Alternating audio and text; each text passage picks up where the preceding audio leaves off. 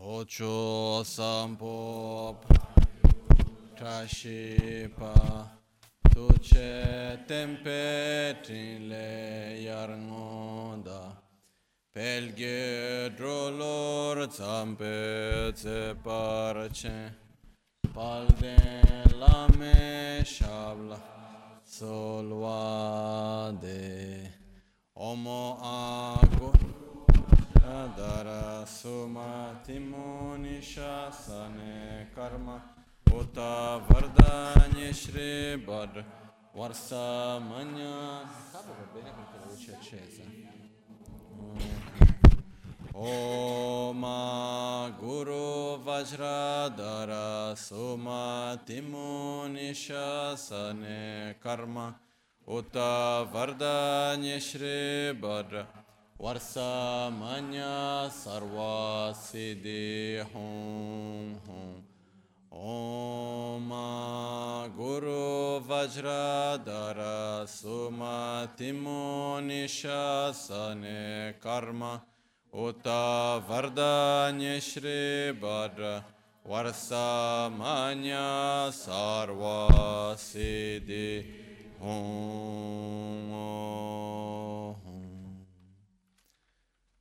Shri Badra Varsa Manya Sarva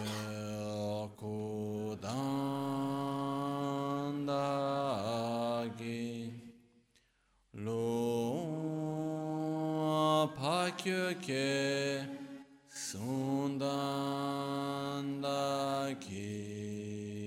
Hum Pakyuke Akudandagi Lo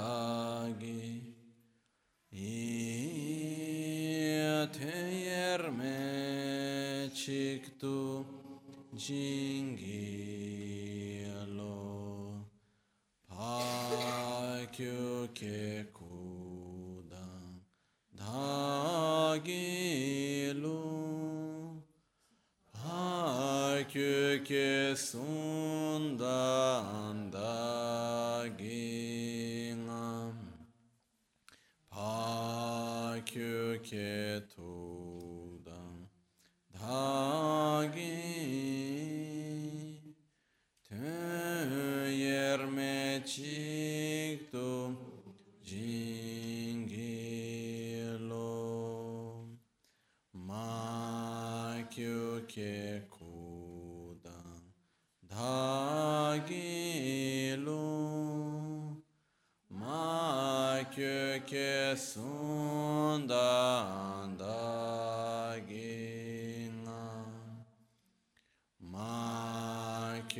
quieto.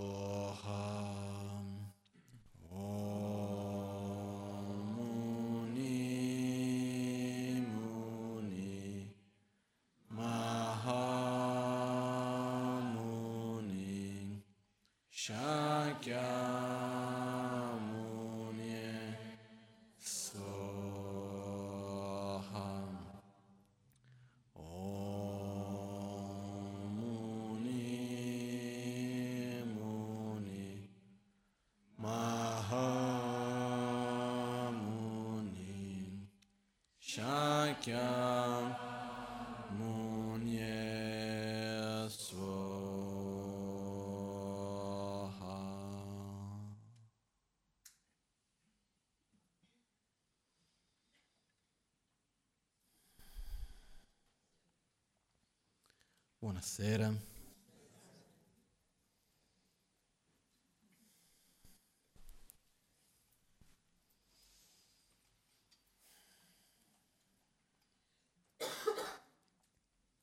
Mi stavo ricordando in questo momento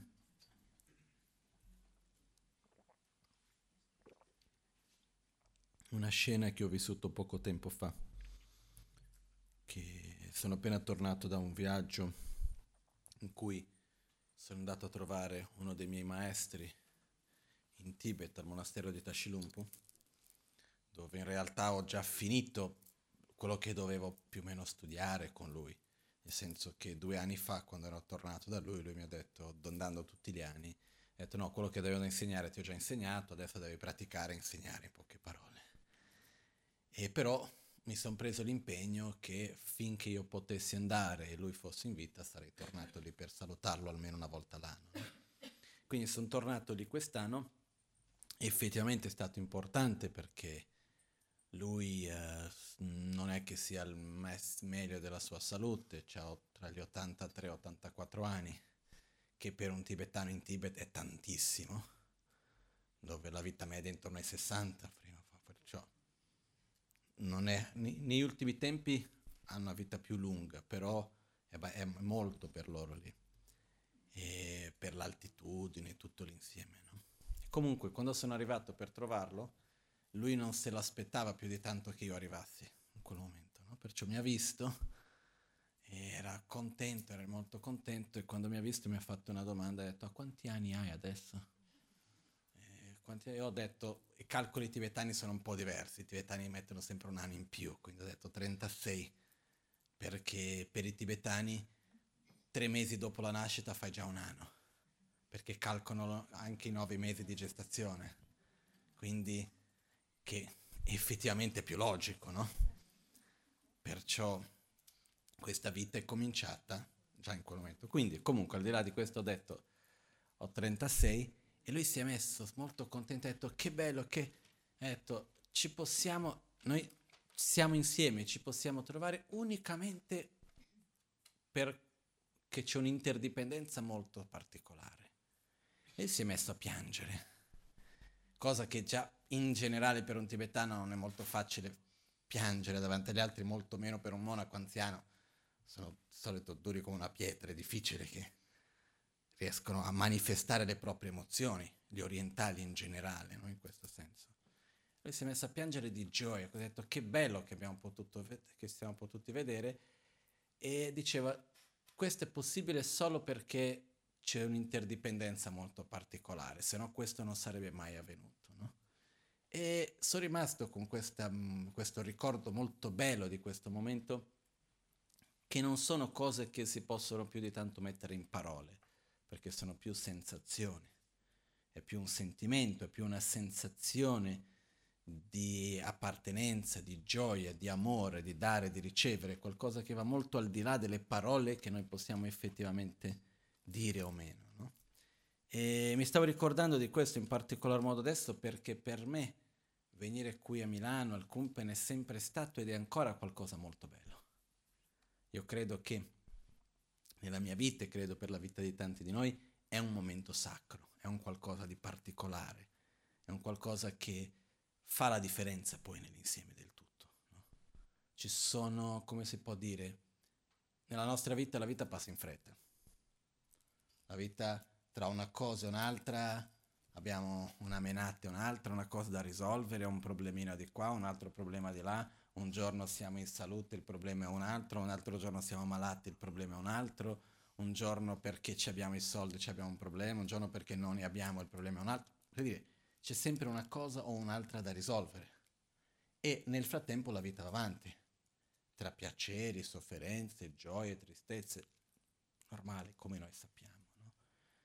E in questo percorso ci sono delle cose che facciamo che in qualche modo, come si può dire, ovviamente tutto ha la sua importanza, però ci sono alcune cose che non fanno una, un grande peso nella somma finale. E ci sono altre cose che invece sono luoghi, momenti, incontri che fanno un grande peso nella somma finale, che fanno una differenza reale nell'insieme del io ho visto che questi momenti che noi abbiamo vissuto e che spero ancora vivere molti qui al Kumpen, sono momenti che per me hanno questo potere spesso, di poter fare questa differenza, di poter... Certe volte è una cosa molto particolare. Um, Io non credo che gli argomenti che noi abbiamo trattato fin d'oggi, qui ormai sono anni, non sono mai stati grandi argomenti filosofici difficili, complessi, cose che non mm, fa fatica a capire, eccetera. Ogni tanto qualcosina, però la gran maggioranza di tutti gli argomenti che io cerco di portare sono cose estremamente semplici. Però ho la sensazione che come se, non so bene quale parola usa, usare, però come se si aprisse una sorta di una porta, uno spazio del quale nella nostra mente, nel nostro cuore, per poter può, entrare in contatto con concetti veri, semplici, che noi in qualche modo lo sappiamo già. Però ci perdiamo nelle quotidianità e nelle varie cose che noi abbiamo. Quel momento che ci riporta a queste cose. Sono cose che gli insegnamenti di Buddha per me, più vado avanti, più li guardo, io vedo che non è che Buddha abbia inventato chissà che cosa quando vado a vedere gli insegnamenti, ma invece è il modo di farci vedere e farci entrare in contatto e realizzare ciò che in qualche modo sappiamo già. Nel senso che sono cose semplici della vita, non è che sono cose complesse, però che spesso non, non fa parte, spesso non li percepiamo. No? Perciò, per me, questo momento di essere qui come oggi eh, sempre mi dà molta gioia. Ogni volta che vengo qua, ogni volta anche in particolar modo uno lo sente quando non c'è per un periodo in mezzo, questo lo sento con un particolar modo una gioia poter essere qui insieme con tutti. No? Quindi anche io ringrazio profondamente per questa opportunità che ho sempre avuto e continuo ad avere. Uh, diverse persone mi ringraziano, ma io sono sicuro che chi riceve di più di tutti sono io. Comunque, Oggi volevo condividere un punto importante per me.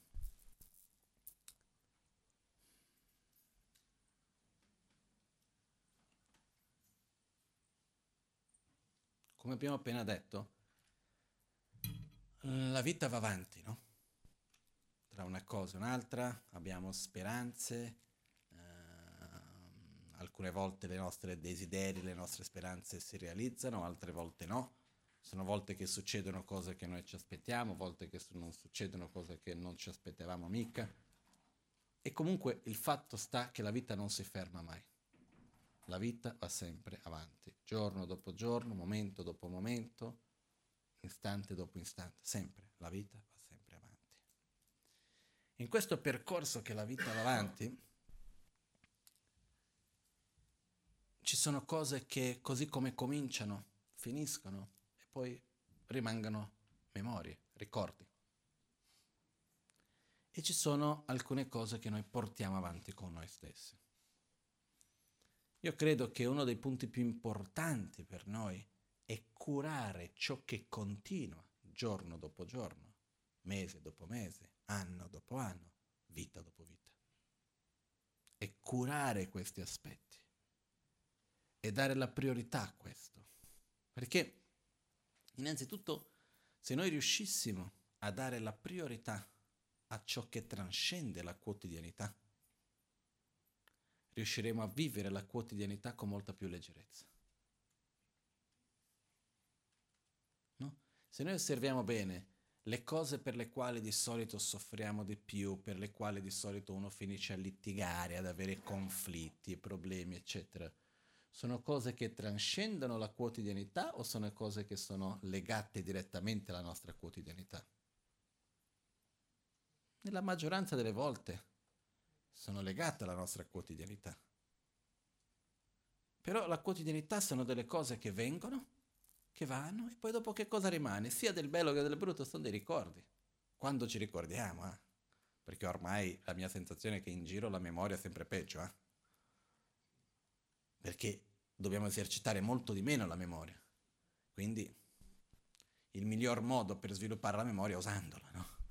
Invece la usiamo sempre di meno, quindi è normale che la nostra capacità di memoria... Io mi ricordo, c'era la sorella di mia nonna, che era, suo marito era uno dei discepoli di Einstein, anche lei fisica, eccetera, di Israele. E Tante Lea si chiamava. E io l'ho conosciuta quando è il suo compleanno di 80 anni e poi dopo, anche prima però mi ricordo in particolar modo di quel momento, poi dopo, anni dopo è venuta ad Albagnano una volta, aveva già 85, qualcosa del genere. Una testa più meglio della mia. No, se era lì a discutere di fisica quantistica piuttosto che questo e quell'altro, sempre lì, no? È una cosa, e dipende il quanto usi la testa e la memoria. questo è molto importante, no? Io vedo e questo è un grande rispetto anche per mio nonno e mia nonna, una cosa bellissima che ho visto in loro è che quando stanno insieme, sempre, o più o meno, però i momenti che si sta per dire a tavola piuttosto che una cosa o un'altra, non si parla mai della vita degli altri. Si parla di argomenti, che ne so, il lago, questo lago quanto è profondo, qual è la storia del lago, da dove viene. C'è un, un evento, l'ultima volta che ho stato, stato con loro, che mi è rimasto impresso, è venuta una persona, ha salutato, ah ciao, com'è che ti chiami? Non mi ricordo il nome adesso neanche più. Barbara, il nome che fa. Ah, ma questo non era il nome di un'imperatrice. Qual era l'imperatrice? Poi va il nonno a guardare su Google qual è l'imperatrice, non c'è 92 adesso. Va a guardare su Google qual era il nome. E all'epoca la nonna chiamava, nonno andava su Google e la nonna andava, chiamava la sorella per chiedere cos'è quella cosa, eccetera, eccetera. No? Questo per dire, la memoria è qualcosa che rimane, più la usi, più ti rimane. No? Quindi, già oggi di sicuro la nostra memoria, la maggioranza di noi, non è che sia la migliore perché la usiamo sempre di meno. Abbiamo l'idea che visto che è lì, non ho bisogno di tenere dentro di me. Quindi, questo è un, una mancanza per noi. Questo per dire che le cose che succedono nella vita la nostra memoria già non è la tra dei migliori. Quindi passano degli anni, che cosa ci rimane? Un po' di memoria di quello che è successo. Però non solo, rimangono anche gli aspetti interni nostri che abbiamo coltivato e sviluppato in quegli eventi che abbiamo vissuto. Perché ogni evento che noi viviamo, ogni luogo che andiamo, persone che incontriamo, situazioni che noi viviamo, andiamo a coltivare un aspetto interiore nostro andiamo a familiarizzare la nostra mente, i nostri sentimenti in un modo piuttosto che in un altro. Quindi uno dei fondamenti del mio punto di vista del buddismo, importantissimi, è la nostra capacità di trasformare e familiarizzare la mente sulla base della ripetizione. Ossia, più io penso in un certo modo, più facile sarà quel tipo di pensiero più agisco in un certo modo, più facile sarà agire in quel modo lì. No? E da questo volevo oggi accennare, perché non abbiamo il tempo adesso per affrontare in modi più dettagliati, sei punti fondamentali che certe volte io vedo che gli insegnamenti vengono trattati con molto rispetto e questo è importantissimo però certe volte questo grande rispetto crea una distanza dalla nostra realtà quotidiana. Quindi, ah no, quello è il sentiero Mahayana di qua e di là, una cosa per chissà quale grande essere bodhisattva, io non sono nessuno. E ci mettiamo con una certa distanza dalla pratica, dal sentiero. Quando invece tutti gli insegnamenti sono stati dati per noi non per chissà qualcuno che dovrà venire chissà quando. No? Perciò Buddha, nei suoi insegnamenti nel sentiero così chiamato Mahayana, il veicolo Mahayana, parla di un percorso spirituale che si basa prevalentemente sull'amore. Quindi il sentimento che ci deve essere alla base del nostro percorso è un sentimento di amore, è aprire il nostro cuore agli altri, innanzitutto a noi stessi anche. Perché non possiamo aprire il cuore agli altri senza aprire, prima aprirlo a noi stessi, che vuol dire saper accoglierci, che non è così ovvio. Eh? Io, questa è una cosa che vedo spesso, che quando uno fa qualcosa che ha un atteggiamento che non è proprio il migliore, o fa qualcosa che non, non ritiene giusto, eccetera, eccetera, e lo va a vedere dopo, abbiamo più la, tenden- la, tendenza di dover incolparci o dover creare un senso di colpa di quello che abbiamo avuto, di quello che abbiamo fatto. e non il senso di dover accoglierci, come se fosse abbracciare noi stessi e dire ok, ho amore verso di me, ho compassione verso di me, ho sbagliato, sì, perché ho sbagliato? Perché sono ignorante. La cosa più il- ilaria, per modo di dire, eh? quando qualcuno dice, ma se io avessi saputo non avrei fatto. Anch'io. E credo tutti, no? Perché è ovvio che se io avessi saputo avrei fatto o non avrei fatto, dipendendo del caso, no? Però, ben detto, se avessi, se avessi saputo. Però, cosa vuol dire questo? Non sapevo. Quindi perché ho fatto qualcosa in un modo che ha creato sofferenza piuttosto che conflitto? Perché non sapevo, perché ero e sono ancora ignorante su certe cose, di meno su altre cose ancora. Quindi questo è importante che io sappia avere compassione verso di me. Questo è fondamentale. Accogliere noi stessi. E sulla base di questo andiamo a aprire il nostro cuore agli altri. Però aprire il cuore, io intendo dire, come posso mettere in parole?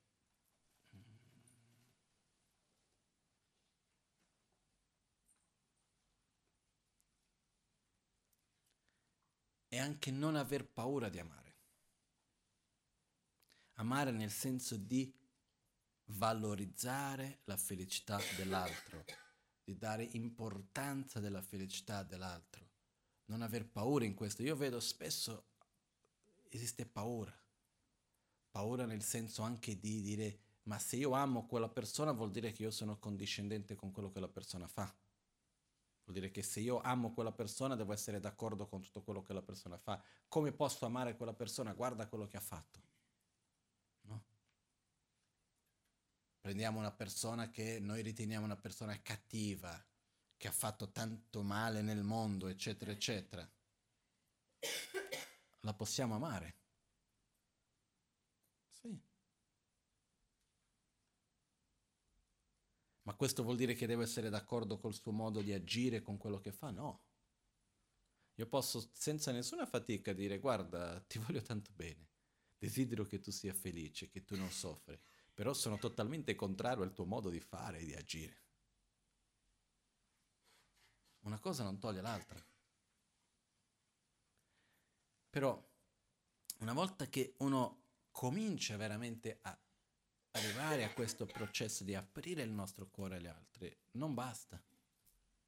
Su questo dobbiamo ancora sviluppare delle nostre qualità, che vengono chiamate le sei perfezioni. Le sei perfezioni sono sei aspetti della nostra mente che noi abbiamo già oggi, sei qualità che tutti noi abbiamo, che dobbiamo perfezionare. Le sei perfezioni non sono qualcosa che esistono le sei perfezioni, chissà dove un giorno magari riusciremo ad ottenerle. No, la parola viene tradotta in italiano come sei perfezioni, però non è la migliore delle traduzioni. No? In tibetano si dice parchinruk o paramita in sanscrito. Parchin, par tu chimpa. Parul vuol dire al di là, chin vuol dire andare e si può tradurre in due modi, andando al di là o essere andati al di là. Quindi andando al di là della generosità, essere andati al di là della generosità. Al di là che cosa vuol dire? Al massimo del suo potenziale. Quindi sviluppare la generosità al suo massimo potenziale. Quindi quando si parla delle sei perfezioni è perfezionare sei qualità. Perché nel nostro sentiero ci sono tanti, come posso dire, strumenti, tanti mezzi di sostegno per il percorso.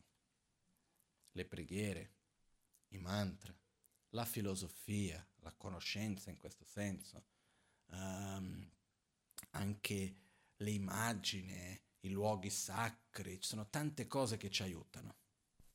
Però queste cose, tutto questo serve come un sostegno per effettuare una trasformazione interna nostra. Il vero sentiero qual è? è quello di sviluppare dentro di ognuno di noi le nostre qualità e diminuire i nostri veleni mentali, gradualmente raggiungere quello che viene tradotto, un'altra volta una parola che non c'è una traduzione precisa, ma viene tradotto come illuminazione, in tibetano è Sangyepa, vuol dire San, eliminare, Gye, sviluppare eliminare gradualmente ogni nostro aspetto che genera sofferenza a noi e agli altri e sviluppare al massimo le nostre qualità che generano benessere a noi e agli altri. Questo vuol dire il percorso verso l'illuminazione. Quindi tutte le immagini che noi vediamo, le preghiere che esistono, la meditazione, tutto il resto, questi sono mezzi per aiutare a questo sviluppo, però un percorso interiore. In questo percorso vengono insegnate delle pratiche che dobbiamo fare, però è molto importante per me capire il senso della parola pratica, come nella preghiera che facciamo spesso in Buddha Dharma Sangha prendo rifugio fino all'illuminazione con la pratica della generosità e delle altre perfezioni. Possa io raggiungere lo stato di Buddha per il beneficio di tutti gli esseri, con la pratica. Che cosa si intende per la parola pratica? Qualcosa che non ci viene spontaneo, che dobbiamo fare con una certa fatica, ripetere per un certo numero indeterminato di volte, finché diventi naturale e spontaneo. È come fare un esercizio, è come imparare a leggere, è come qualunque cosa che dobbiamo fare, dobbiamo ripetere, ripetere, ripetere, fare pratica, dobbiamo praticare quella cosa.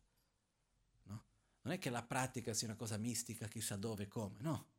La pratica è ripetere quella cosa. Praticare la generosità, che cosa vuol dire? Applicare la generosità nella nostra vita quotidiana anche se non viene spontanea.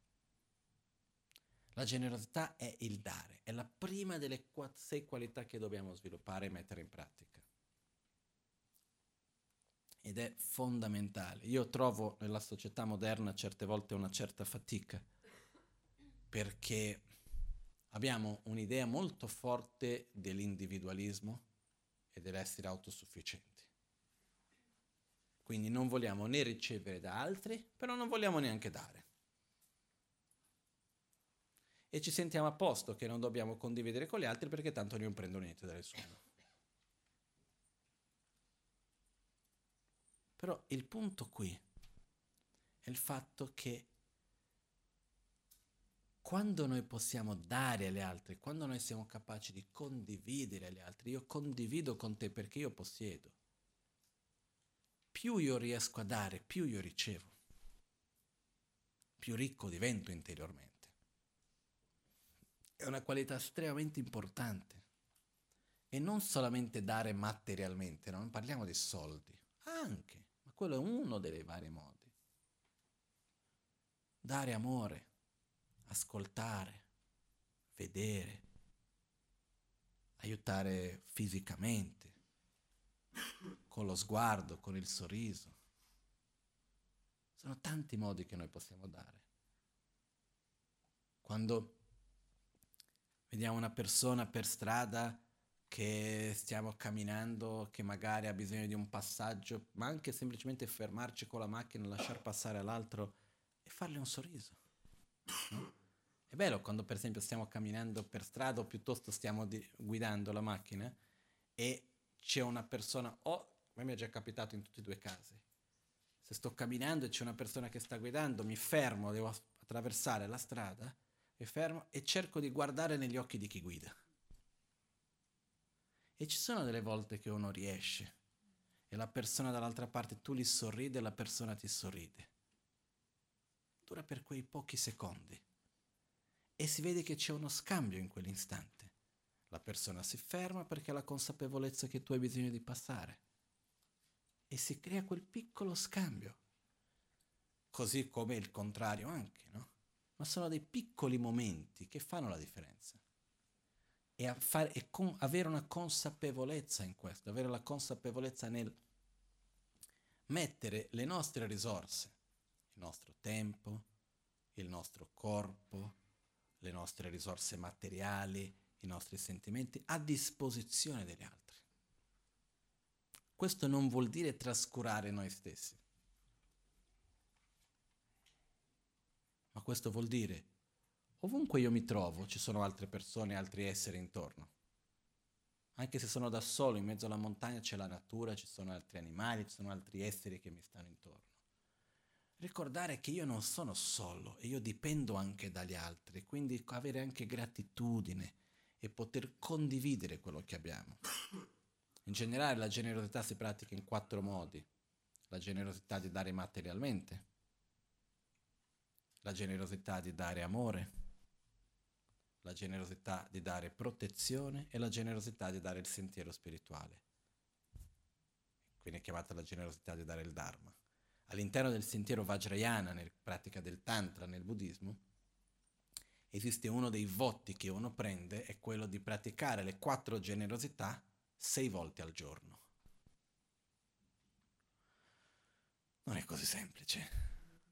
Cominciamo con una volta, no? Poi ci sono delle pratiche di meditazione dove i lama del passato, per assicurare che non rompiamo questi voti, hanno creato delle formuline per almeno soddisfare quelle quattro forme di generosità, uno le recita sei volte al giorno e almeno formalmente li sta praticando. Però la realtà è che dovremo avere la consapevolezza durante la nostra quotidianità che siamo pieni di opportunità ogni giorno. La ragione per la quale la generosità è la prima delle qualità che va praticata, che va perfezionata, è perché nel nostro sentiero spirituale, la vita in generale, è molto importante avere dell'energia positiva, del karma positivo, dei meriti, chiamiamo come vogliamo, è una parola che non esiste in italiano, tsok in tibetano, um, sonam o se no, punya in sanscrito, è accumulare cause positive per ottenere risultati positivi. E quello che succede è che non esistono risultati senza che siano state create le cause. E perciò dobbiamo accumulare cause positive, generare energia positiva.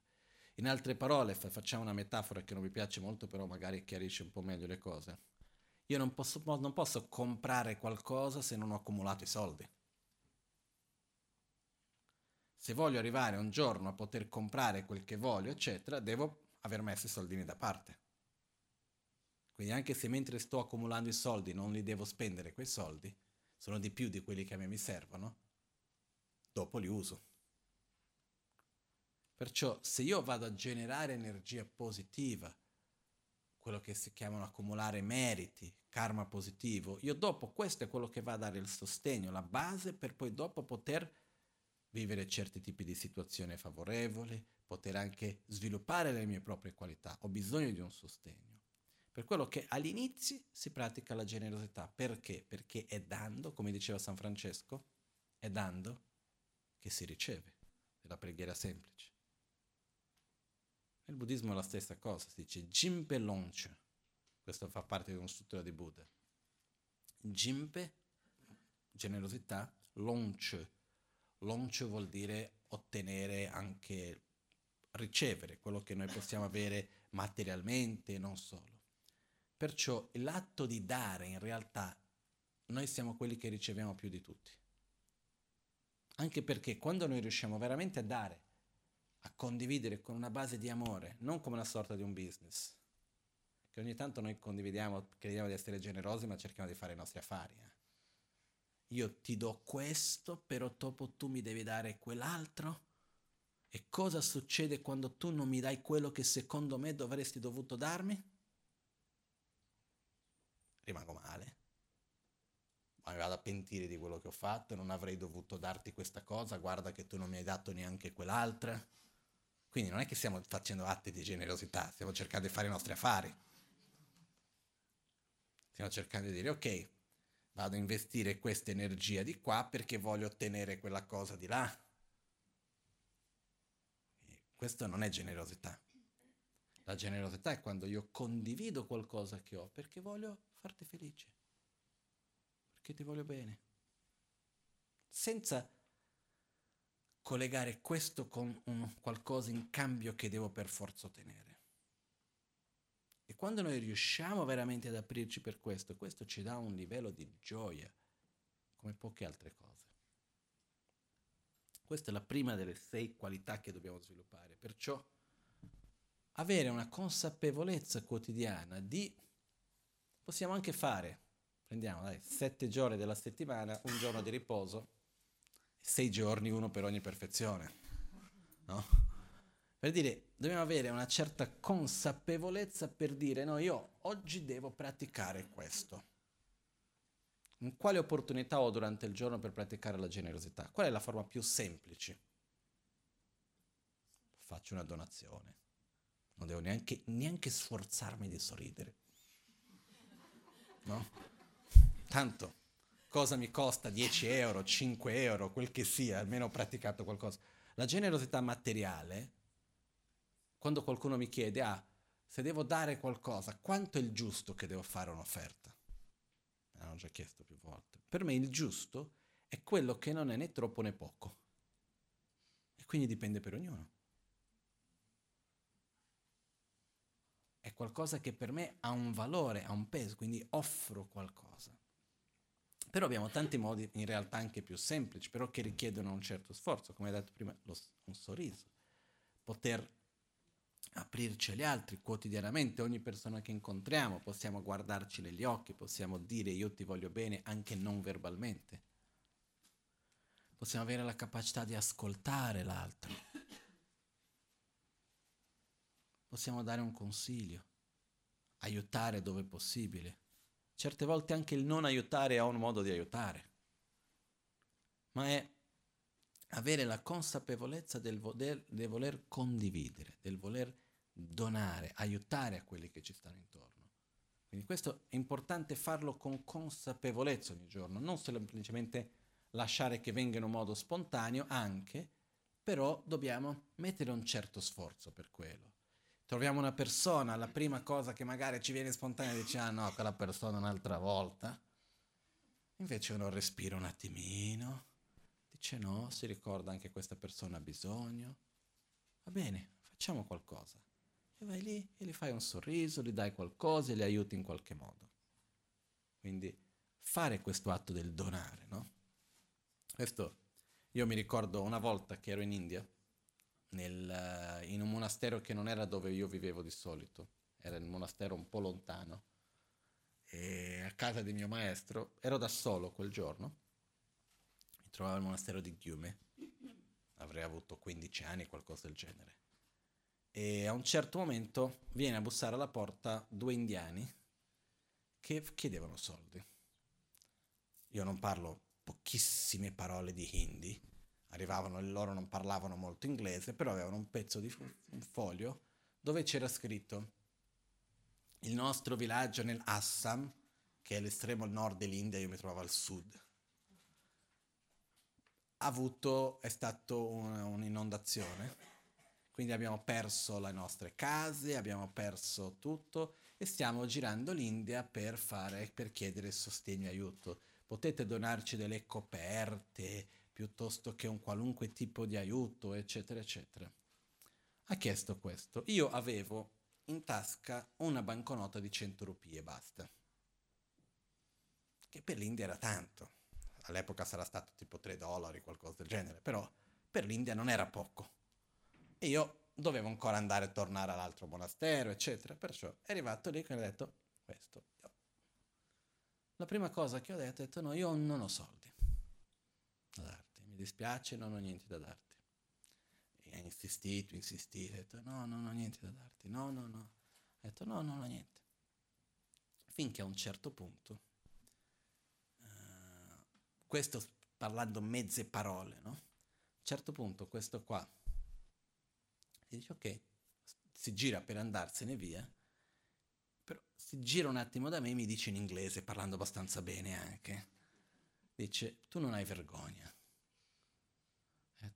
E continuata dicendo, tu mi stai mentendo perché soldi ce li hai, però perché non ha mai passato quello che passiamo noi, non sai che è quello che è, è per quello che non ci aiuti. Si è girato e se n'è andato? Io sono rimasto lì.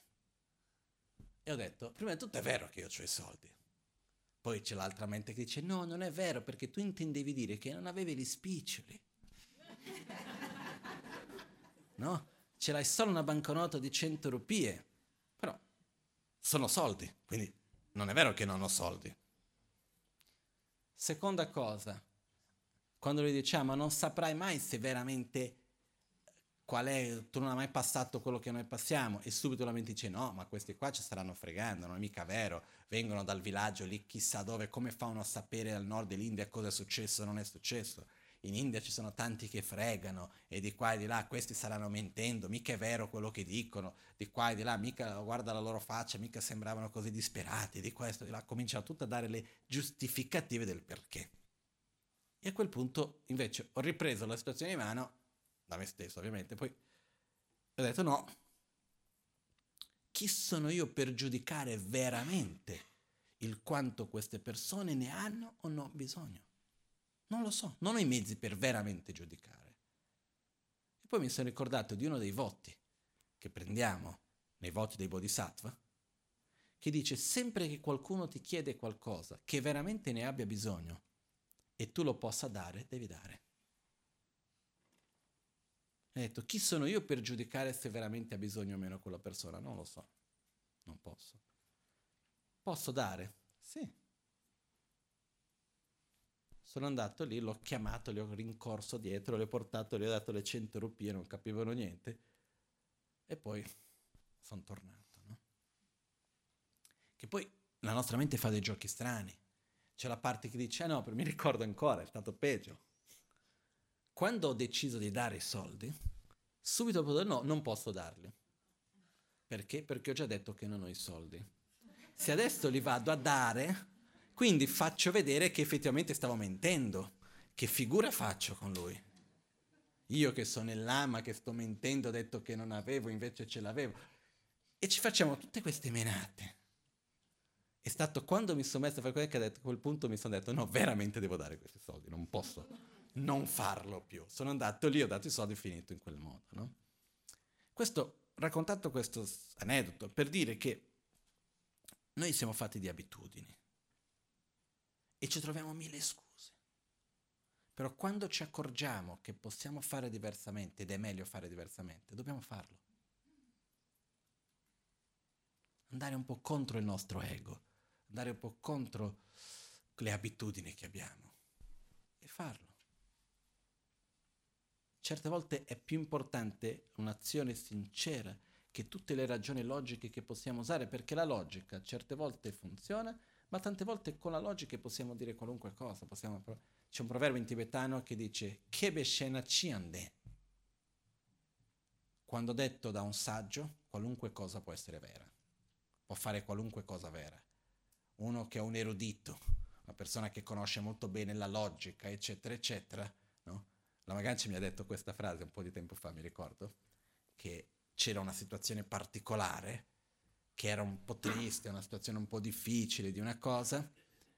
E io, per cercare di tirare un po' sull'energia, ho cercato di, di rigirare un po' le cose, no? ho messo una, una, visione diversa delle cose.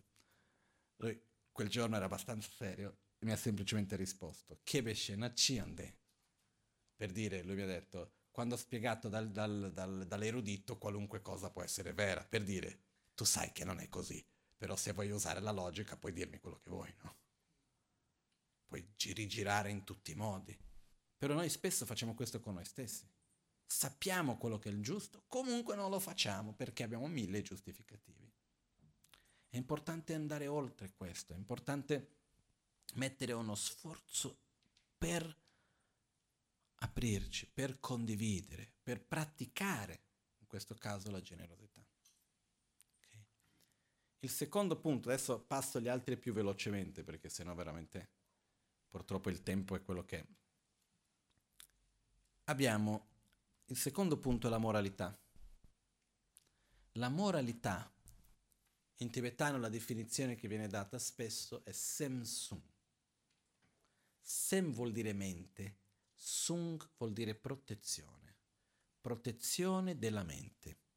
Esiste un'enorme differenza fra etica e moralità. La etica è dove andiamo a discutere che cosa è giusto e che cosa è sbagliato. E possiamo passare degli anni a discutere. E dipendendo dal contesto, dipendendo dal punto di vista, della cultura, possiamo dire che una cosa è giusta, che l'altra sia sbagliata. E non è questo il punto di adesso. La moralità invece è la nostra capacità di seguire e di sostenere ciò che riteniamo giusto e di abbandonare ciò che riteniamo sbagliato. Io posso avere un'etica eccellente e una moralità schifosa. E posso anche avere il contrario, una ottima moralità però basata su un'etica che non, che non si sostiene. E questo succede, eh? Però il punto fondamentale per noi è se noi riuscissimo semplicemente a coltivare ciò che noi sappiamo che è giusto e che ci fa bene e abbandonare ciò che noi sappiamo che ci fa male, senza andare in grandi cose complesse, senza parlare di tutti i, parlando dei voti dei bodhisattva, 18 voti primari e 46 voti secondari del bodhisattva, parlando delle cose semplici. Ci sono certe reazioni, certi modi in cui noi usiamo la nostra parola, certi modi in cui noi usiamo il nostro corpo, certi pensieri che noi abbiamo, che noi sappiamo che non vanno bene. Ci sono o no? Direi di sì. Almeno un paio li troviamo, no? Ci sono certe volte parole che noi usiamo che potremmo evitare e sappiamo che non fanno bene e così via prendiamo questi, cominciamo da una cosettina alla volta e diciamo questa parola non la userò più e neanche troverò la sostituta. Semplicemente non, dev- non, non devo più manifestare questa aggressività piuttosto che. Quando sono in quel tipo di situazione, quell'attitudine non fa bene, perciò non la farò più. Riuscire a mantenere questo impegno vuol dire praticare la moralità. Perché servono gli impegni? Perché ci viene voglia di fare quello che sappiamo che non è giusto fare. Perché uno prende l'impegno, io non parlerò male degli altri. Perché ogni tanto viene voglia. Però sapendo che non fa bene né a me né agli altri, cosa faccio? L'impegno di non farlo. La cosa importante della moralità è che per noi è spesso faticoso è che mi sembra, poi magari mi sbaglio, però spero di sbagliarmi, però mi sembra che nei tempi d'oggi più andiamo avanti con il tempo in questo periodo, poi prima o poi tutto, tutto cambia, sono tutto ciclico, però mi sembra che in questo periodo più si va avanti, meno valore si dà alla parola e agli impegni che uno prende. Per me è importantissimo, se io ti guardo negli occhi, ti do la mia parola, non serve nient'altro. Non serve avere qualcosa per scritto, non serve avere niente, no? Perché oggi come oggi è importante che ci sia scritto. Se non hai scritto, non mi fido. Però davanti a un notaio, no? Magari insieme con gli avvocati. Se no uno non si fida neanche più. Ma il problema di non mantenere i nostri impegni nei confronti degli altri è innanzitutto per noi stessi. Perché quando noi non siamo capaci di mantenere gli impegni con gli altri, non siamo neanche capaci di mantenere gli impegni con noi stessi. Che cosa vuol dire non riuscire a mantenere gli impegni? Non riuscire a darci una direzione, a seguire un percorso, perché è normale che ci siano delle difficoltà e che le, delle cose diventano più difficili piuttosto che... Però io ho un mio impegno e questo lo mantengo. Questo è praticare la moralità. È mettere in atto uno sforzo per mantenere i nostri impegni, sia di coltivare ciò che è positivo che di abbandonare ciò che è negativo. Questo è praticare la moralità. Il terzo punto è la pratica della pazienza. La pratica della pazienza è molto importante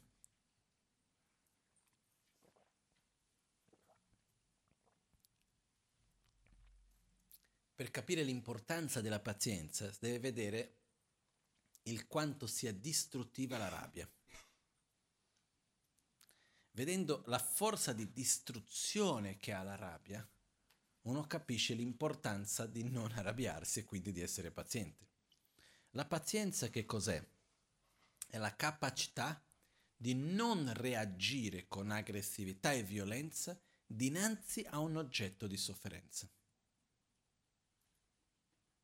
Io mi trovo davanti a qualcosa che mi fa soffrire, mi trovo davanti a una situazione, un'attitudine, un luogo, una persona, qualunque cosa di questo genere alla quale io soffro, quindi che certa, può essere anche una certa aggressività e violenza nei miei confronti.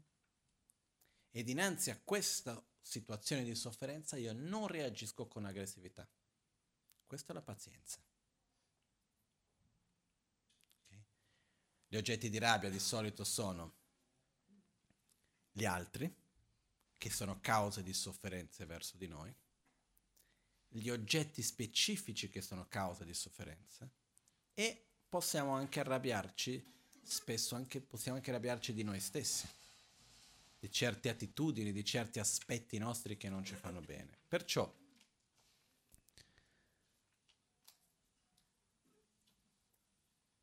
è possibile praticare la pazienza. Praticare la pazienza non vuol dire subire. Non sia chiaro questo. Perché noi abbiamo certe volte l'attitudine che pensiamo, no, io sto praticando la pazienza nel senso sto subendo, subendo e non ho ancora esploso, quindi sto praticando la pazienza. Va un po' al di là di questo. La pazienza si pratica creando spazio. Sono davanti a una cosa che non mi piace, però riconosco il quanto che non mi fa bene reagire con aggressività e perciò ho l'impegno di non reagire con aggressività e dinanzi a quella situazione vado a mantenere la calma. Lascio che quel primo impulso che viene, si dice impulso in italiano, no? quel primo impulso che viene passa e non mi lascio prendere da quello. Perché per me tutte queste emozioni come la rabbia, l'invidia, la gelosia, la paura o la paranoia, sono tante cose che possiamo avere. La metafora che a me mi piace abbastanza è la metafora del vento. Immaginiamo che stiamo camminando in un luogo dove c'è un vento molto forte che viene. D'improvviso viene questo vento. Noi possiamo fare tre cose. Possiamo cercare di fermare il vento Cosa succede se noi cerchiamo di bloccare il vento? Cadiamo. Ci butta giù. Possiamo seguire il vento e ci porterà in luoghi che non sappiamo dove sono, senza più controllo, come una foglia che si lascia portare dal vento, o possiamo semplicemente mettere bene, bene, bene i nostri piedi per terra, metterci in una posizione in cui lasciamo il vento passare. Così come viene, se ne va. Comincia e poi finisce. Quando avvengono certe emozioni molto forti, se noi cerchiamo di bloccare quell'emozione, non funziona. Non so se è un po' come anche certi pensieri. Uh, credo che tutti hanno già avuto questa esperienza di avere un pensiero che uno non vuole avere e cercare di buttare via il pensiero, dice no, non devo averlo, e più cerchi di mandare via quel pensiero, più con più forza rimbalza, ritorna, no? C'è un, un detto in portoghese che diciamo quanto mai smeshi mai slambusa, che più metto le mani più mi sporco, no? Quindi certe cose vanno lasciate un po' dove sono, perché più cerco di metterle a posto, peggio diventa certe volte. Certe volte abbiamo certi pensieri, uno cerca di eliminarlo, cerca di fermare più forte diventano ancora. Perciò è un po' come questo vento che arriva e se cerchiamo di bloccarlo, di fermare, di dire no, il vento non dovrebbe esserci, non va bene questo vento così forte, eccetera, cerchiamo di fare quell'eroe e fermare il vento, ci butta per terra. Dall'altra parte, se noi ci lasciamo prendere e andiamo a seguire con il pensiero, con le azioni, con la parola, andiamo a seguire questa emozione, ci porta a fare cose che altrimenti non avremmo fatto. a dire delle cose che altrimenti non avremmo detto. E poi le conseguenze sono nostre. Non è che io posso venire da te e dico posso anche venire, però serve a poco. Ah sì, mi dispiace, guarda, ti ho detto quella cosa, ma in realtà è perché mi ero arrabbiato. Quante volte l'abbiamo sentito questa frase? Però dalla parte di chi ha subito quelle parole, come rimane? È abbastanza che tu mi dici che ti dispiace perché hai detto quello perché eri arrabbiato, ma che in verità non lo pensi? No, la ferita rimane la stessa. Perciò, quello che accade è che quando noi abbiamo queste emozioni forti, se noi ci lasciamo prendere, finiamo a fare e dire cose che non ci saremmo mai aspettati di fare o dire. Invece se noi semplicemente cerchiamo di non muovere, ci immaginiamo un po' come un, mi piace l'immagine di un albero con delle radici profonde, che quando viene il vento forte rimane lì fermo, anche se può piegare un attimino, però rimane lì dov'è. Dopo di un po' il vento se ne va via e l'albero è rimasto lì dov'è. L'emozione viene, non la seguiamo, non gli diamo spazio, non andiamo a parlare con quell'emozione, non andiamo ad agire con quell'emozione, cerchiamo di rimanere fermi e certe volte possiamo anche avere degli oggetti che ci aiutano a tenere la nostra mente in un punto, che possono, può essere un mantra che noi recitiamo, può essere un luogo che noi guardiamo, un'immagine che teniamo nella nostra mente, qualcosa che ci sia un riferimento di stabilità, in modo che lasciamo che quell'emozione passi. Poi dopo andiamo ad agire e reagire però non portati da quelle emozioni in quel momento lì. La pazienza è proprio la capacità di essere davanti alle situazioni sgradevoli della vita e non reagire. È sgradevole? Sì. Però non ho bisogno di reagire con aggressività. Una cosa, un piccolo dettaglio su questo, certe volte facciamo una confusione sul fatto della pazienza e la rabbia e così via perché esistono due tipi di aggressività. Ci saranno tantissime, io riconosco due. Che è l'aggressività che viene insieme con la malignità, con la cattiveria, la peggiore, e dove uno agisce con la volontà di far soffrire l'altro. Esiste anche una sorta di un piacere nel vedere la sofferenza nell'altro. Questa è cattiveria delle cose più brutte che esiste. Okay? Esiste altri casi nel quale esiste un'aggressività dove non c'è cattiveria, però c'è arroganza. Esiste, e questa è quella più comune, quella che io vedo di più in giro. Per fortuna mia vedo poca cattiveria intorno a me, però in generale diverse volte vedo attitudini di aggressività ma che nascono dal fatto come ti puoi permettere di fare così. Le cose non sono in questo modo, non dovresti fare così, ma non hai capito. Quindi c'è una situazione nella quale io sono colui che è, come si dice, il padrone della verità. Non so se può dire così in italiano, è un detto in portoghese, lo usiamo. Io sono il padrone della verità, tu non capisci niente. Quindi esiste una certa aggressività che va versata verso l'altro, non perché c'è della cattiveria, ma perché io so come sono le cose, tu non sai niente, questo modo non è giusto, devi, devi capire, non puoi fare in questo modo. E cerco di imporre il mio modo di vedere la realtà nell'altro. Quindi la pazienza anche dell'accettazione. La pazienza è anche accettare il mondo la pazienza vuol dire anche rispettare, la, la, la pazienza c'è molto di rispetto all'interno, rispettare che ognuno ha la sua cultura, la sua educazione, le sue esperienze, la sua mentalità, il suo modo di vivere e di agire nel mondo e che va rispettato ognuno per quel che è. Quindi, terza pratica da fare, la pazienza. Quarto punto da praticare, da perfezionare gradualmente. Lo sforzo entusiastico. Lo sforzo entusiastico vuol dire, Shantideva nel Bodhisattva Charavatara dice, Tsönkan gela trovao. Tsun Kan, che cos'è lo sforzo entusiastico? Gelatrow vuol dire aver gioia nella virtù.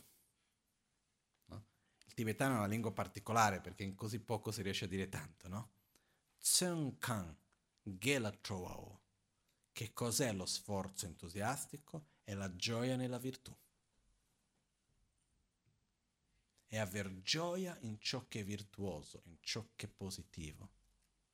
E quindi questo ci dà questa energia, ci dà questa voglia di fare, questa voglia di andare avanti con gioia in quello che è positivo.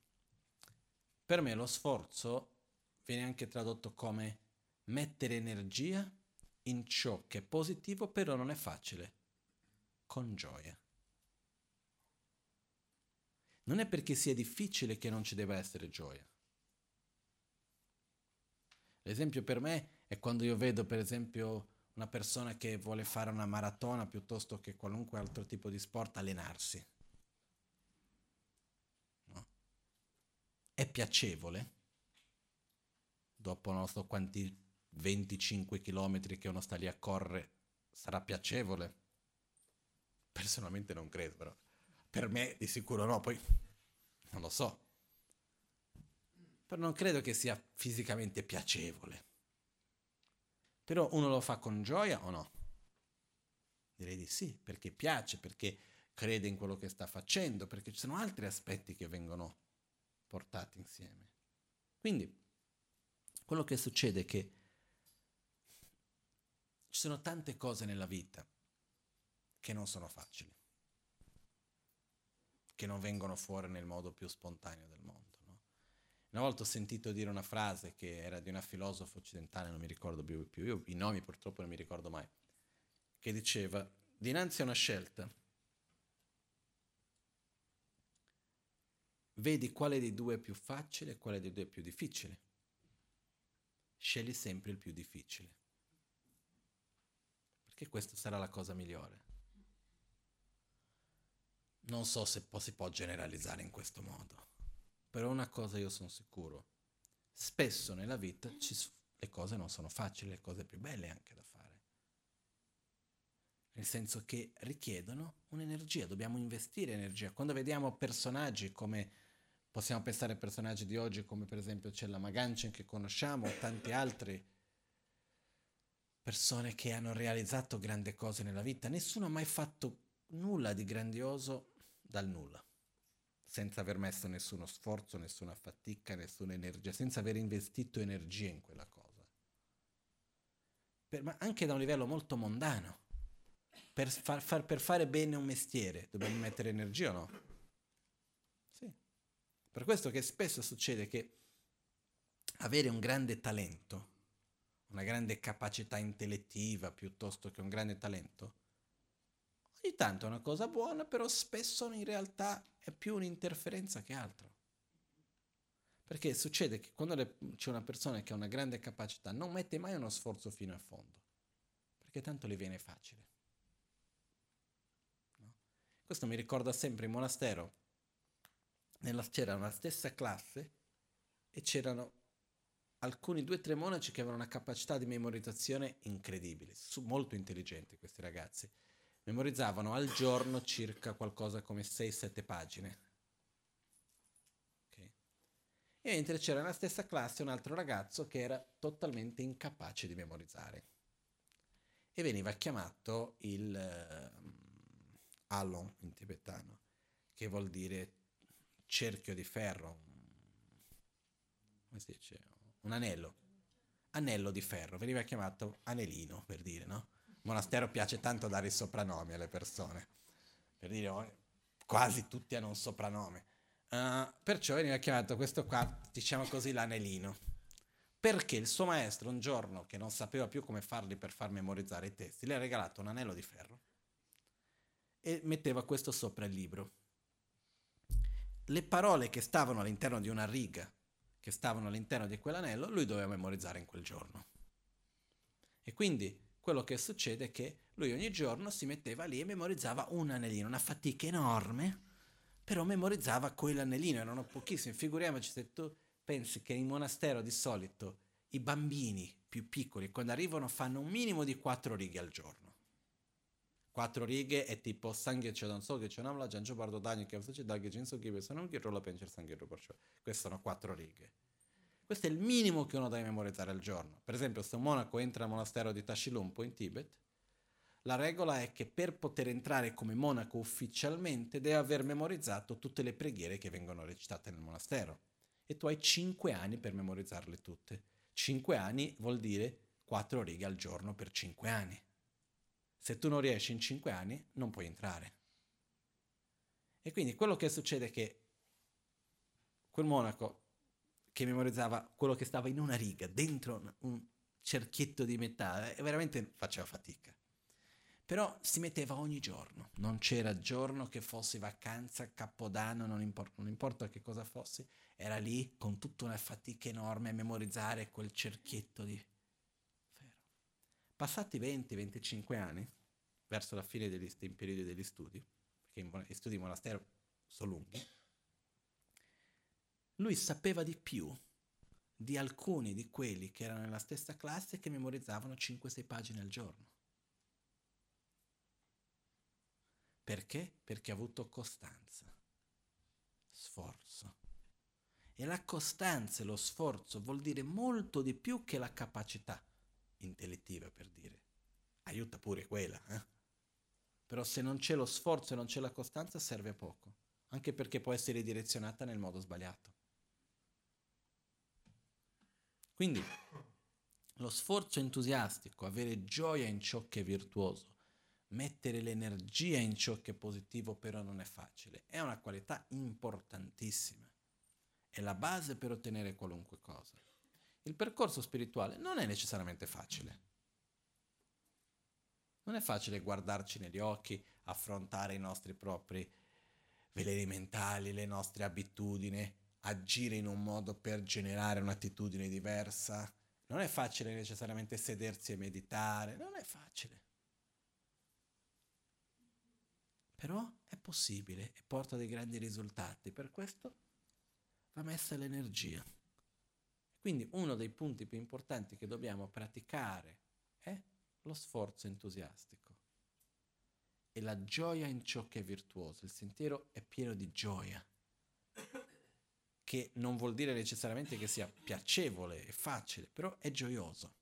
Non so se riusciamo a mettere insieme i due, no? Bene, prossimo punto. Quindi abbiamo avuto generosità, moralità, pazienza, sforzo concentrazione. La concentrazione è la nostra capacità di tenere la mente nella direzione che scegliamo. No? La base della concentrazione è quello che oggi è diventato di moda, chiamato mindfulness, tradotto come consapevolezza, non so come si traduce in italiano più di tanto consap- non esiste la parola in italiano, per quello si traduce in diversi modi, però um, consapevolezza, diciamo, essere presenti in ciò che stiamo facendo nel momento presente. No? Sviluppare una buona concentrazione è quando noi diciamo alla mente, mente stai qua e lì la mente rimane, mente va lì e lì la mente rimane. Non come oggi per la maggioranza di noi che diciamo mente stai ferma qui, la mente dice sì, chiudiamo gli occhi per un attimo, quando riapriamo dov'è? Non si sa ancora, dobbiamo andare a cercarla. Dove sarà andata, no? Invece, la capacità della concentrazione è proprio quella di riportare la mente nel momento presente, di direzionare la mente verso una cosa e riuscire a tenerla ferma lì. La concentrazione è una cosa che si allena, che uno la sviluppa. È concentrandosi che uno sviluppa la concentrazione. Io mi ricordo benissimo una volta che ero ragazzino, avrei avuto otto anni più o meno. Mio padre era andato a fare un ritiro in India di sei mesi ed era tornato quando io era l'epoca delle vacanze, mi trovavo insieme con i miei cugini e con la nonna in montagna e stavamo lì a giocare a videogame. E ritorno al mio, mio, padre dopo di sei mesi che non lo vedevo, eccetera, tutto bene. Eh? E lui, per può fare, stare un po' insieme con i ragazzi, così, si è messo a giocare insieme con noi. Cosa che non ha mai fatto, lui giocare a videogame non le è mai piaciuto, eccetera, è sempre stato un po' incapace a giocare a videogame. Non è che gli piaceva queste cose più di tanto. Si è messo lì a giocare ed era il più bravo di tutti. E abbiamo scherzato, abbiamo detto, ma che sei stato a fare in India? A giocare a videogame o a meditare, no? Ma il fatto sta che lui stesso si ricorda bene che per un periodo neanche tanto breve, dopo aver fatto un periodo lungo di meditazione tutti i giorni, eccetera, aveva una chiarezza mentale, una presenza che gli permetteva di fare qualunque cosa bene. Perciò la concentrazione è una qualità importantissima che, come abbiamo detto prima, va praticata con la meditazione sul respiro, con la presenza in ciò che noi facciamo, stare attenti, sto dicendo questo, sto dicendo questo, ho preso questa cosa, l'ho presa, perché cosa l'ho presa, lo porto di lì. Succede a tutti, eh. Arrivo, prendo una cosa, quando vado in una stanza un'altra, già uno non si ricorda più perché c'è questo preso quella cosa, come mai? No? È vero o no? non è perché abbiamo un po' di Alzheimer tutti, non è quella la ragione. La ragione è perché di solito siamo già troppo veloci con la testa e non abbiamo la presenza in quello che stiamo facendo. E purtroppo, o meno male, dipende dai punti di vista, dipende dai, dai momenti, la mente si abitua. Se noi non, non, abbiamo la presenza in quello che facciamo, la mente si abitua a non avere la presenza, a stare sempre a correre e a saltare da una cosa a un'altra. Più riusciamo a avere presenza, più riusciamo a essere presenti in quello che facciamo, più la mente si abitua a quello anche. Perciò praticare la concentrazione è importantissimo a qualunque livello. Non importa anche in un rapporto con un'altra persona. Avere la concentrazione vuol dire ti sto ascoltando, ti sto ascoltando, sono lì presente con te. Fa tutta la differenza, no? Piuttosto che devo scrivere qualcosa, sono presente in quel che faccio. Sto guardando un film per dire sono presente lì. Non sto con la mente a pensare a 20 altre mila cose è importante avere questa capacità di direzionare la mente. Poi per il sentiero spirituale è essenziale e fondamentale, perché è tutto un discorso interiore. Perciò riuscire a direzionare bene la nostra mente è molto importante. E questa è una cosa che dobbiamo allenarci, con le parole, con le azioni e anche nelle piccole cose. Ogni giorno non importa, sto mangiando, avere attenzione mentre mangio, osservare, essere presente. Dobbiamo stare attenti, particolarmente perché nei, un po' nei tempi d'oggi abbiamo una quantità di distrazione molto grande e facciamo sempre di più fatica a, tra virgolette, far niente. Quindi per forza di cose abbiamo bisogno di una distrazione. No, io mi ricordo un po' di tempo fa, ero andato per un congresso a Madrid, sono entrato in metropolitana, c'erano 15 minuti per arrivare in centro dove dovevo andare, mi sono seduto, ero da solo, mi sono seduto lì. Qual è un impulso quasi che naturale, una forza che viene? Prende il cellulare. Non avevo né internet, ma anche se avessi internet cambiava niente prenderci per che cosa? Per niente. Per... In realtà non è che c'è un obiettivo, non è che dice no, voglio vedere quella cosa adesso che ho questo tempo, voglio leggere quella cosa. No, niente, non c'è niente. Ho visto che c'era quel primo impulso, non l'ho fatto. E ho visto che non farlo c'era una forza che rimaneva lì, no? Guarda che è lì vicino, metti la mano, prendilo. Invece no, non lo fai, lascialo lì, invece va lì, prendi il mala, fai un po' di mantra, concentrati un attimo al momento presente, stia lì a fare quello che è. Però io mi sono accorto in quel momento e ho visto quanto è forte queste abitudini che noi creiamo. Io ovunque andiamo, io questa volta sono appena venuto, ero a Pechino, ho preso la metropolitana molto spesso a Pechino questa volta. Ci fosse uno senza il cellulare in mano. Eh? Ma il problema non è il cellulare in se stesso, è il fatto che ovunque andiamo, in qualunque momento siamo, dobbiamo avere un oggetto di distrazione. È sempre informazione, informazione, informazione, informazione, informazione, e siamo sempre connessi con tutto e sconnessi da noi stessi. Quindi a livello della concentrazione questo è terrificante. Perché diventa sempre più difficile semplicemente stare con se stessi.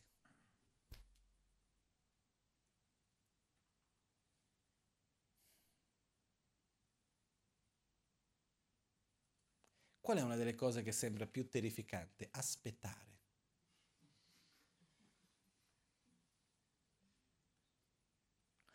Ho dovuto aspettare un'ora di ritardo, sembra la tragedia mondiale. Che ci vuole? Vuole un'ora, rilassati, perché bene, non c'è, c'è da aspettare, bello. Posso sedermi lì, stare un attimo. È chiaro che l'ansia che devo fare, tutto questo ci crea problemi, però in realtà se noi abbiamo la capacità di riportarci al presente, di vivere quel momento con un po' più di serenità, questo non è un problema. Cosa ho di più importante da fare che osservare la mia respirazione e meditare un po'? In realtà niente. Però abbiamo la costante necessità di oggetti di distrazione. Quando andiamo a vedere le notizie, in realtà uno guarda le notizie perché ha un vero interesse di che cosa sta succedendo in quel posto o è un semplice modo di intrattenimento?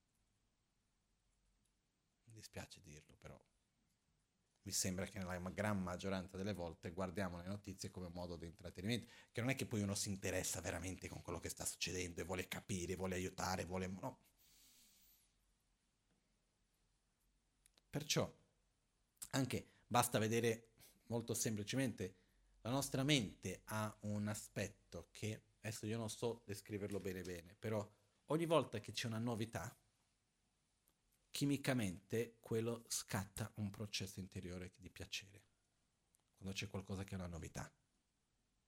E noi abbiamo creato una, un sistema nel quale abbiamo una dipendenza di novità, sempre qualcosa nuova. Poi non ci interessiamo mai con nulla, non approfondiamo le cose, non è che veramente andiamo a fondo, però abbiamo sempre bisogno di qualcosa di nuovo, di nuovo, di nuovo, di nuovo. E il problema è l'abitudine mentale che si va a creare la forma della mente in questo, dove abbiamo sempre bisogno di una cosa nuova. È un po' anche, si vede anche nei centri buddisti, no? Le persone che, ma qual è l'iniziazione? Qual è l'iniziazione? Ah, quello l'ho già ricevuto. L'hai praticato? L'hai realizzato? No. Quindi riprendi un'altra volta, ricevi un'altra volta. Che bello che l'ho già ricevuto e così posso ricevere un'altra volta ancora, così posso approfondire ancora di più. Invece noi vogliamo la novità, sempre qualcosa di nuovo. No? Perciò la concentrazione invece è lo sviluppo della nostra capacità di stare con noi stessi e tenere la mente ferma su un punto. Ed è una qualità molto importante da sviluppare per tutti noi. Veramente è molto molto importante. Quello che io è un consiglio che do è cercare di diminuire il più possibile nella nostra quotidianità le informazioni inutili che noi riceviamo. Cose che andiamo a leggere, cose che andiamo ad ascoltare, a vedere. Meno sono le informazioni inutili, perché ogni cosa che noi ascoltiamo e che noi leggiamo e che noi vediamo prendono uno spazio nella mente o no? Sì. Io mi ricordo quando ho fatto un ritiro più lungo di meditazione, tanti anni fa era questo, avevo, avevo 16-17 anni. E sono stato lì per un periodo di 45 giorni senza vedere nessuno, che facevo tutti i giorni, dalle 10 alle 12 ore di pratica al giorno, eccetera. Agli inizi venivano, quando non sederli per meditare, venivano le memorie, ogni tanto ritornavano in mente le memorie degli ultimi giorni. Dopo di un po' esauriscono. Eh? Passata una settimana, che sei stato ogni giorno a ripensare a quelle stesse cose, non è che è successo niente di nuovo perché non hai visto nessuno, sei stato lì senza leggere le notizie. Dopo di un po' basta, finito. E pensa che è finito? No. Vengono i minimi dettagli delle cose che uno non si è mai neanche accorto di sapere. Memorie dell'infanzia, cose che erano lì, ma dei dettagli di una cosa e quell'altro e vengono perfette. Perciò ogni cosa che noi vediamo, che noi ascoltiamo, ogni cosa che noi andiamo a percepire, rimangono nella nostra mente. Perciò cerchiamo di diminuire le informazioni inutili. Perché veramente hanno un'influenza su di noi non piccola. Le notizie che andiamo ad ascoltare, basta vedere anche questo, le notizie, per esempio. Cerco di essere molto molto breve. Chi ci dà la notizia? Ci dà puramente per darci la notizia o cerca di direzionare l'opinione pubblica in un certo modo. Ha dei suoi interessi. Se diciamo in un altro modo, chi dà la notizia ha dei suoi interessi personali o no? Se io devo parlarti di Devadatta e Devadatta è mio amico, cercherò di migliorare le sue qualità.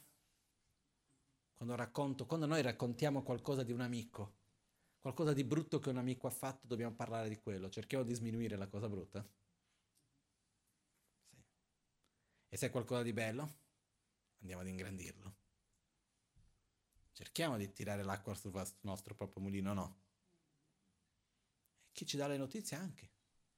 Ma non perché sono cattivi, sono esseri umani, punto. Come lo facciamo anche noi nel nostro piccolo.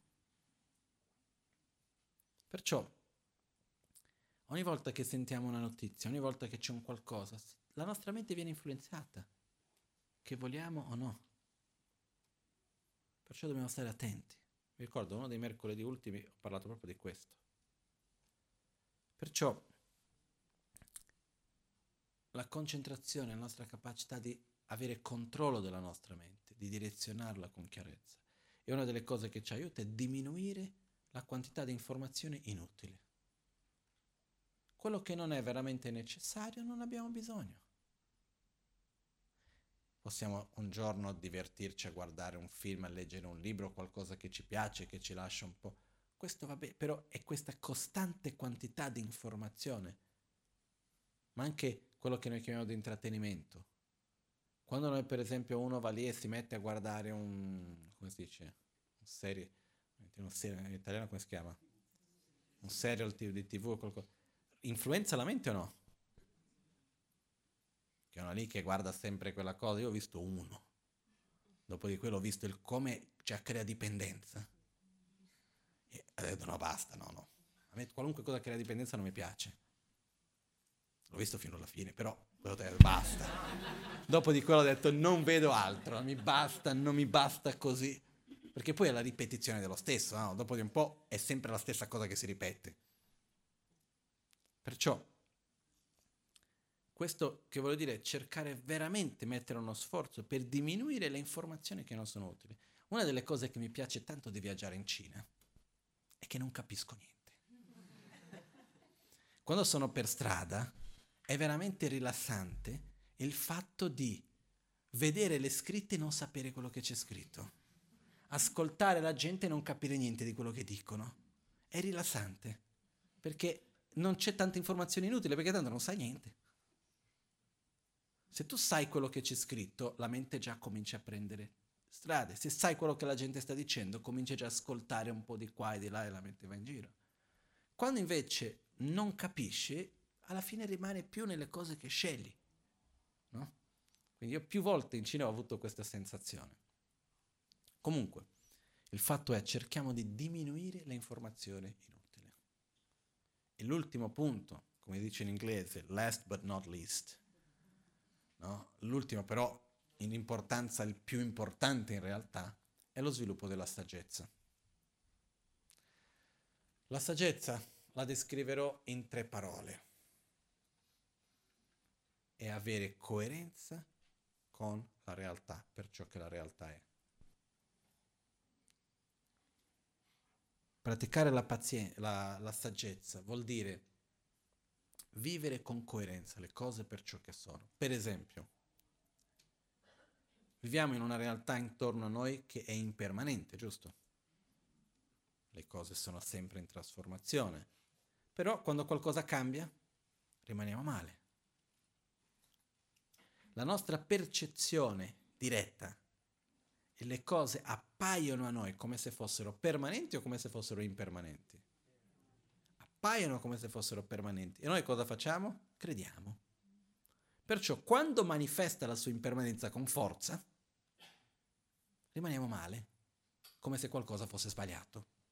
Mentre l'unica cosa sbagliata è che noi ci siamo aggrappati come se fosse permanente. Ed è a causa anche di questa percezione sbagliata che noi viviamo l'impermanenza come una cosa brutta. Comunque adesso non voglio aprire questo argomento a lungo, però quello che succede è la saggezza è vivere l'impermanenza in quanto impermanente, è impermanente, è impermanente, lo vivo come tale e sono in armonia con quello. L'ignoranza, l'opposto, è il vivere una realtà in un modo incoerente di ciò che la realtà sia.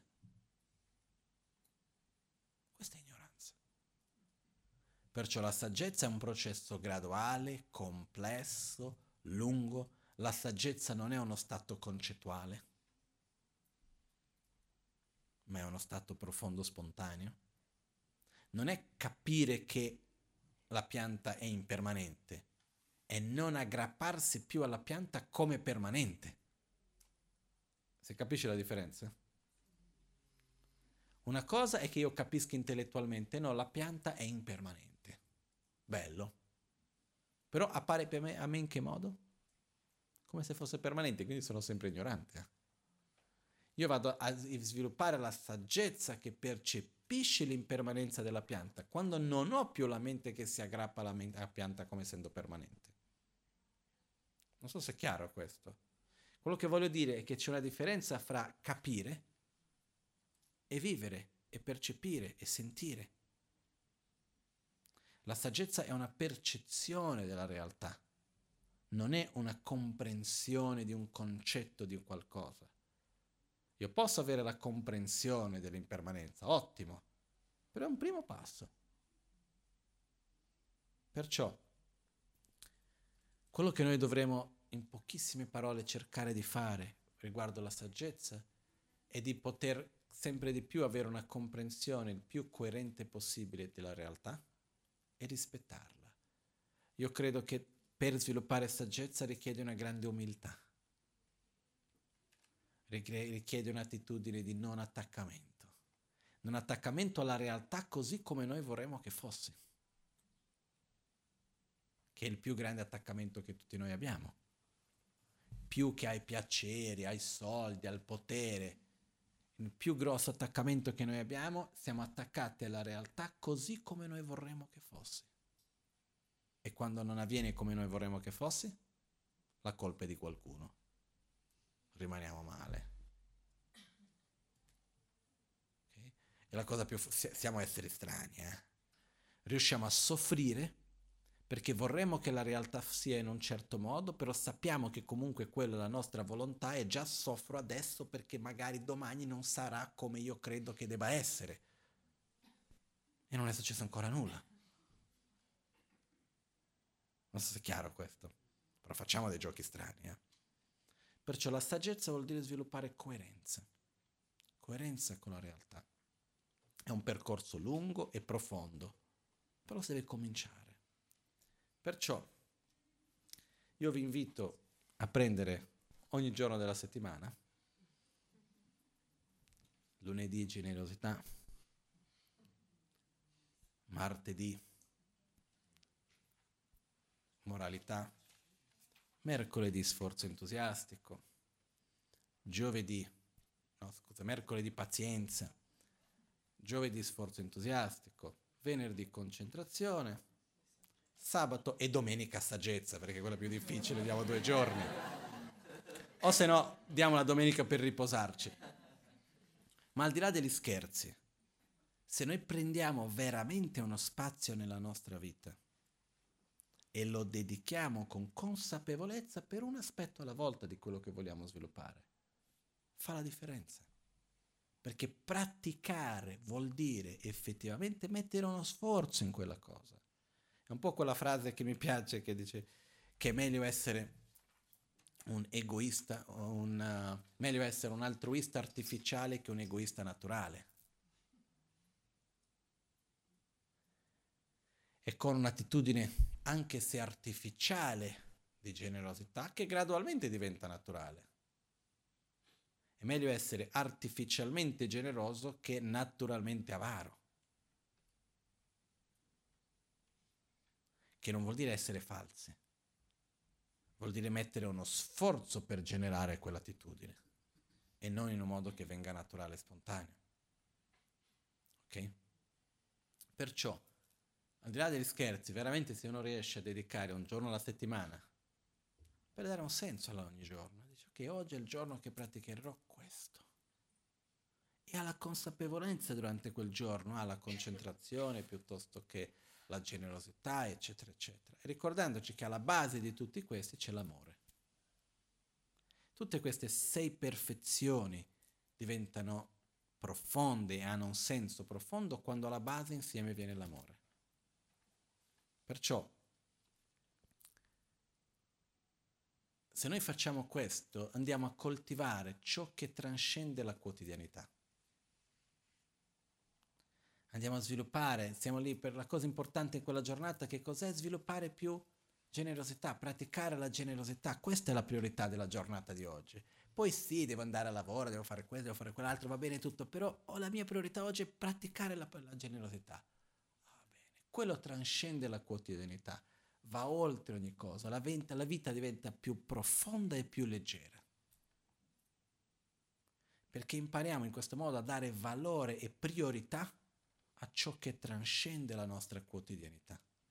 Che non vuol dire non vivere la quotidianità, dobbiamo fare tutto quello che c'è da fare, però c'è altro che viene insieme, altro che trascende, altro che è più profondo e più importante. In questo modo, piano piano, facciamo perché le sei perfezioni non è una cosa per i bodhisattva, anche, ma è per noi. È per noi che vogliamo seguire questo sentiero che Buddha ci ha insegnato, per noi che vogliamo sviluppare le nostre qualità ed è una cosa che tutti possiamo fare, non c'è nessuno qui che non ha queste sei qualità. C'è da sviluppare un po' di più, però ce ne abbiamo la base. Okay? Perciò questo è quello che principalmente volevo riportare oggi. Perché se noi mettiamo lo sforzo in questo, avviene con, ripeto, amore e compassione nei nostri propri confronti. Perché ogni tanto ah, io non sono capace, non ce la faccio, non è vero. Non ce la faccio a fare dei salti mortali e finire tutta una giornata, no, non ce la faccio a svegliarmi il domani essere un essere, aver realizzato la perfezione della generosità, no, non ce la faccio. Ce la faccio un pochettino alla volta, un passettino alla volta, sì. Quindi questo è quello che io vi chiedo. Nel senso di... È lì che... Questo... Ho parlato stamattina dal Vagnano anche di un po' simile a questo. Questo per me, quello che in tibetano si dice Nyingtam. Tam vuol dire un consiglio, una richiesta, una parola. Ning vuol dire dal cuore. Quindi è veramente una richiesta dal cuore, è un consiglio dal cuore il fatto di dire prendiamo la nostra vita nelle nostre mani e diamo la priorità a queste sei qualità che sono basate nell'amore. Diamo la priorità a questo. Il resto si fa, però diamo la base a questo, questa è la nostra priorità e mettiamo sforzo, mettiamo dedicazione, energia in questo usiamo la vita come un mezzo per sviluppare queste qualità e non la vita e non vivere la vita come un fine in se stesso. La quotidianità, ogni situazione che noi viviamo, sono mezzi per sviluppare queste qualità, per poter praticarli. Dove pratico la generosità? Dove posso condividere qualcosa con qualcuno?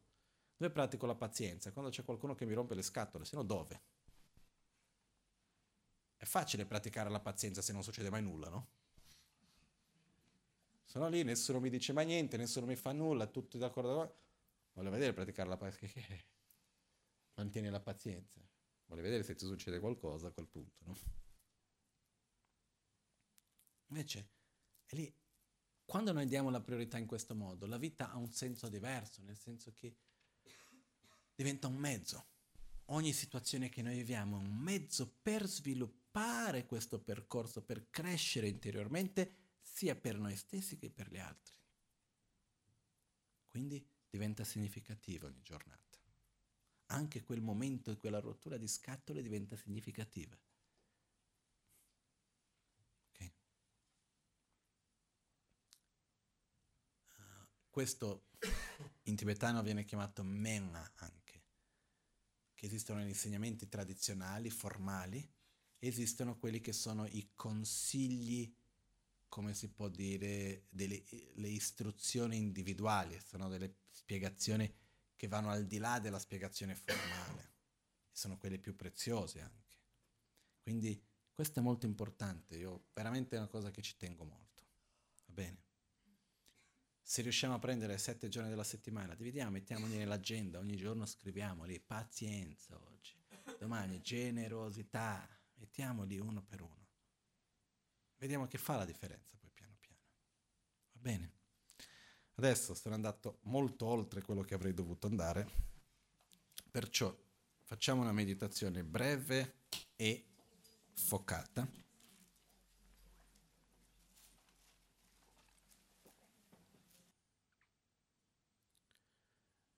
Chetsun lame kotse rapten chi namkar chinle chochur gepa dang losan tempe drome sasumgi drove munse tato ne gyurach nimo dele tsendele nime kuyan dele kshin Ninsen taktu delekpe koncho sumki jingi lo koncho sumki ngodru butsol koncho sumki trashishu all'alba o al tramonto di notte o durante il giorno possano i tre gioielli concederci le loro benedizioni possano aiutarci ad ottenere tutte le realizzazioni e cospargere il sentiero della nostra vita con molti segni di buon auspicio.